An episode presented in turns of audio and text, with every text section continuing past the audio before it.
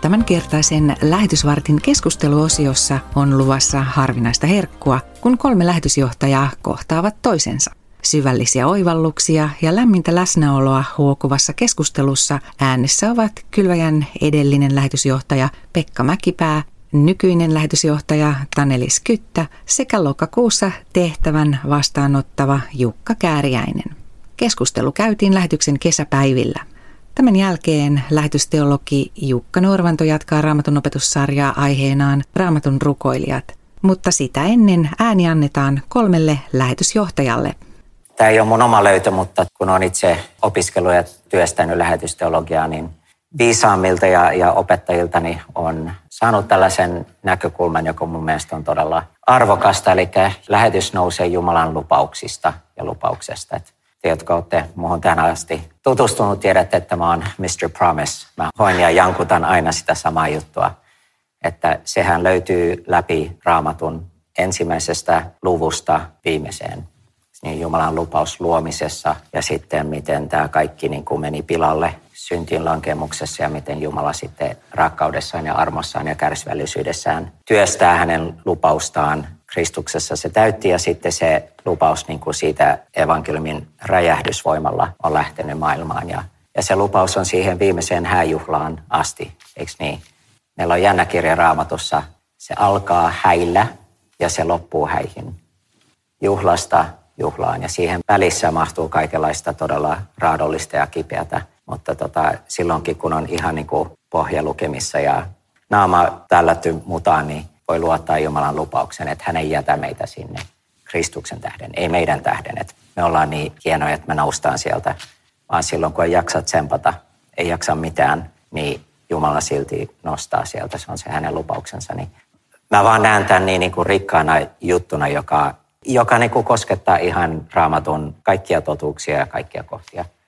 Että se on mulle ollut todella arvokas, niin kuin sanon, näkökulma, joka avaa aarteita. Toki on muitakin, mutta seison sen takana. Loistavaa. Pekka, voit saavata jonkun lähetysteologisen löydön? Jeesus on Jumalan kaikkien lupausten täyttymys. Että kyllä mulle se, niin kuin mistä koko tämä Jumalan lähetys avautuu, on tämä asia, että Jumala on Jeesuksen Kristuksen isä. Eli Jeesuksen kautta Jumala tunnetaan.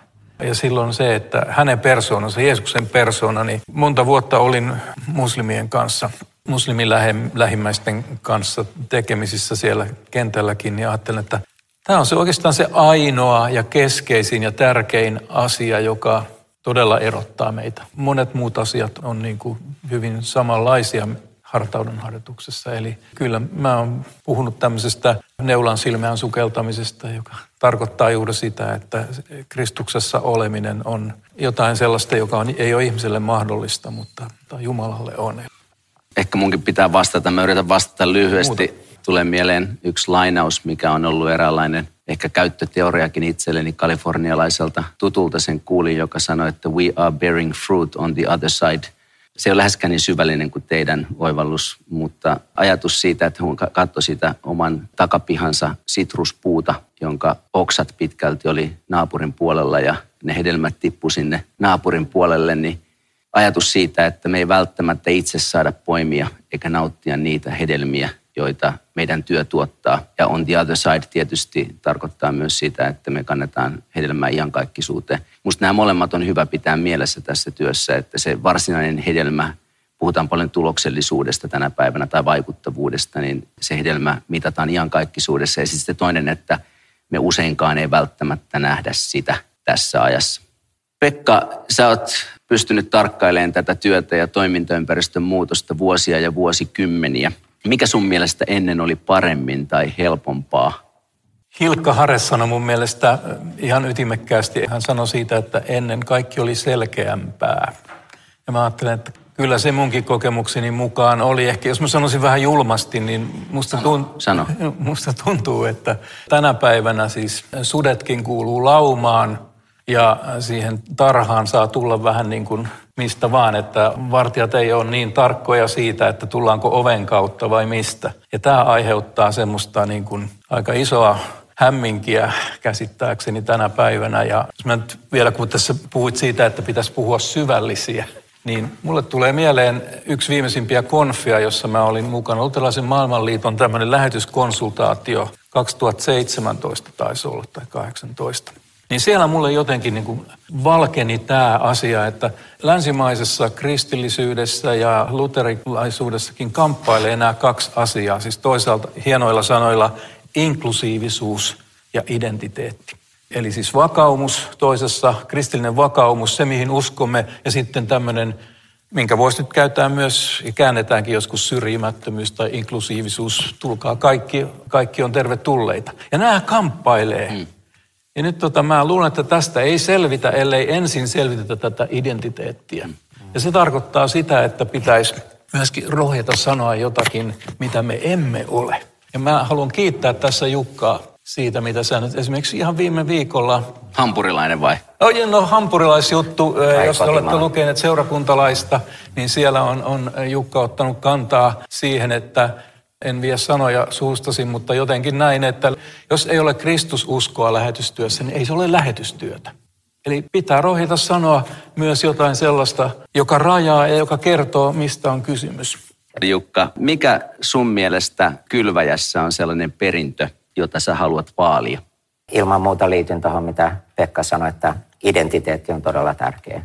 Oma identiteetti ja sitten tota, kristityn identiteetti, meidän kirkon identiteetti ja myös identiteetti lähetystyössä, mitä on lähetystyö ja sitten mikä on kylväjän rooli siinä kentässä. Mä oon ihailu ja nyt haluan vaalia eteenpäin ja vahvistaa sitä kylväjän identiteetti kahdessa asiassa, ettei luovuta siitä Kristuskeskeisyydestä ja evankeliumikeskeisyydestä. Et niin kuin olen kommentoinut tällä viikolla, että jos sitä ei ole, niin sitten, sitten ei ole lähetystä. On jotain kaunista settiä, mutta se ei ole enää lähetystä. Että pysytään vahvasti juurtuneina siihen evankeliumiin ja Kristukseen. Mutta sitten sen kanssa tulee väistämättä tämä ulospäin kääntyminen, että tavoitetaan ja halutaan tuoda tämä aare sinne, jossa sitä ei vielä olla kuultu. Että nämä kaksi niin kuin kävelee käsi kädessä ja mun mielestä erittäin luonnollisesti, mutta se ei ole aina itsestään selvä edes lähetystyössä. Niin mun mielestä meidän pitäisi porautua tähän yhä vahvemmin ja sitten sitä kautta ehkä niin kuin positiivisesti sanottaa, että tätä me ollaan ja sit sen kautta ihmisille tulee selväksi myös, mitä me ei olla. Aina välillä on tarve sanoa, että me ei olla tota, mm. mutta mä haluan niin kuin enemmän painottaa sitä positiivista viestintää, että me ollaan tällä kannalla ja tulkaa mukaan. Ja sitten tarpeen ollen täytyy olla vähän ärhäkkä ja sanoa, että me ei olla tota. Mutta enemmän sitä, että meidät ei tunnistettaisi siitä, mitä me vastustetaan, mm-hmm. vaan sitä, minkä asialla me ollaan. Tuohon on helppo yhtyä. Mm. Pekka, sut tunnetaan muun muassa siitä, että sä oot lukenut paljon, sä oot opiskellut paljon lähetyshistoriaa. Nyt jos katsotaan näitä suuria linjoja, niin mitä lähetystyössä on jotain sellaista, se kova ydin, mitä meidän pitäisi pitää mielessä? Kaikki mitä hän sanoi, niin, niin se on ihan sitä ydintä tietysti. Kylväjälle kallisarvoisinta on siemen. Että jos sen vie halla, tuholaiset tai mikä viekään, niin sitten meillä ei ole mitään. Ei, ei, ei meille jää mitään. Että meille kallisarvoisinta on siemen. Sitä voi sitten ajatella, että miten hyvä Jeesus sitten kylvää maailman peltoon. Mutta jos sä kysyt, että mitä tässä on niin opittu, tietysti perhe saattaa sanoa vähän eri, tai sanoakin eri, eri asioita, onko ylipäätään oppinut mitään, mutta yksi semmoinen, joka nyt liittyy myös lähetyshistoriaan, on tämmöinen Jumalan korjausliike. Että jos me ei niin kuin olla hänen tahtonsa tiellä, jos me emme syystä tai toisesta tee oikein, niin hän itse korjaa. Lähetystehtävä on hänen testamentti, se on hänen silmäteränsä ja hän myös vaalii sen toimeenpanon, täytäntöönpanon ja katsoo sen perään. Että... johtaa entistä aktiivisempaan otteeseen vai semmoiseen pyhään huolettomuuteen? Mitä sä tarkoitat tuolla Jumalan korjausliikkeellä? Otetaan vaikka Jesajasta se kohta 30, onko se nyt luvussa 30? Täällä on puhuttu paljon, mietitty tätä Jeesuksen ääntä. Ja siellähän on tämmöinen jännä kohta, missä Jesajassa sanotaan, että aina kun olet menossa tai eksymässä joko vasemmalle tai oikealle, niin sinä omin korvin kuulet takaasi äänen, tässä on tie sitä käykää. Niin mä kiinnittäisin huomiota tähän sanaan takaisin. Usein on kuitenkin niin, että me nähdään vasta jälkikäteen, että tässä se oli se tie, tätä piti kulkea. Mutta sitten kun katsotaan tätä Jumalan perspektiiviä, niin lähetyshistoriassa on ihan sama asia. Hän vie työnsä päätökseen ja totta kai meidän rukous saisi olla se, että me saadaan olla mukana tässä. Kyllä. Se on kaikkein tärkein asia. Meidän. Kyllä. Näin Kylväjän edellinen lähetysjohtaja Pekka Mäkipää, nykyinen lähetysjohtaja Tannelis Kyttä sekä lokakuussa tehtävän vastaanottava Jukka Kääriäinen. Keskustelu käytiin lähetyksen kesäpäivillä ja tapahtuman tallenteet ovat katsottavissa Kylväjän kotisivuilla. Ja seuraavaksi lähetysteologi Jukka Norvanto jatkaa raamatun opetussarjaa teemalla Raamatun rukoilijat. Vuorossa on sarjan seitsemäs ja viimeinen osa. Raamatussa kuvataan monenlaisia rukouksia, joita Jumalan ihmiset ovat eri tilanteissa tuoneet julki. Jopa se kerrotaan joskus, missä asennossa rukoilija on sisimpiä tuntojaan tuonut esiin.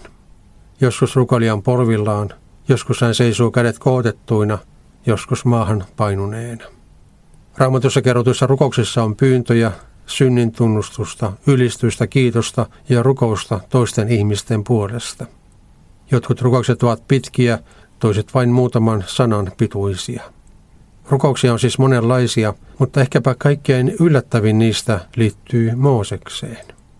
Tarkoitan tilannetta, jossa Israelin kanssa oli painut Egyptistä ja lavannuksesta toipunut Farao oli lähettänyt sotajoukkonsa ajamaan kansaa takaa. Mitä lähemmäs takaajat pääsivät, sitä suurempi oli israelaisten kauhu. Ja sitä se oli varsinkin siinä vaiheessa, kun he olivat saapuneet Kaisalmeren rannalle ja Egyptin armeija oli jo kintereillä. Kansan reaktiota kuvaa hyvin heidän Moosekselle sinkoamansa syytös, toisen Mooseksen kirjan luvussa 14 ja 11 ja 12.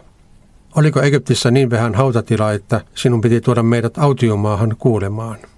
Näetkö nyt, mitä olet meille tehnyt, kun veit meidät pois Egyptistä? Mehän sanomme sinulle jo siellä, anna meidän olla rauhassa ja palvella egyptiläisiä – Parempi meidän olisi toki palvella egyptiläisiä kuin kuolla autiomaassa. Mitä Mooses teki kuultuaan tällaisen syytösryöpyn? Raamattu kertoo Mooseksen kyllä koittaneen rauhoittaa vihaista kansaa sanomalla, että Herra kyllä soti heidän puolestaan.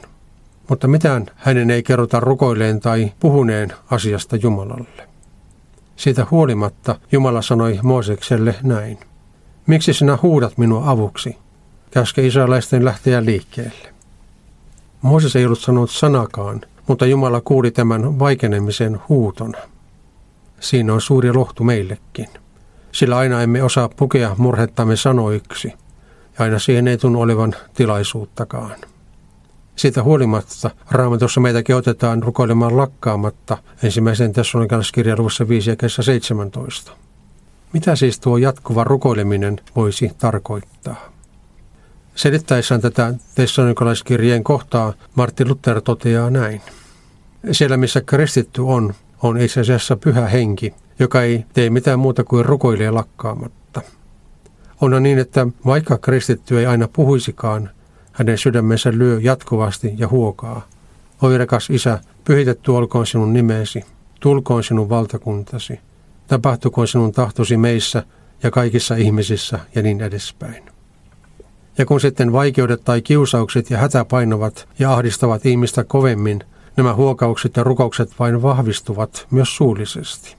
Siten ei ole olemassa kristittyä ilman rukousta, yhtä vähän kuin elävää ihmistä ilman sydämen sykettä.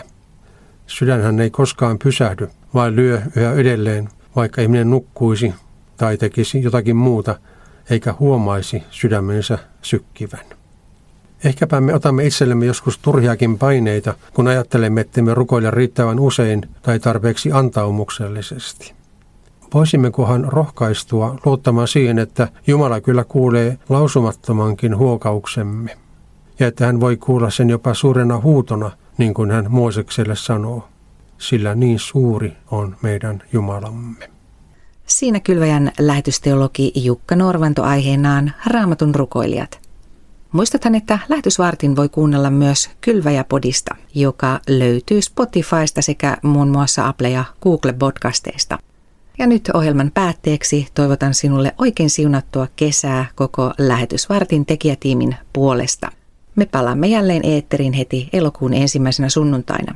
Lähtekää rauhassa ja palvelkaa Herraa ja toinen toistanne ilolla.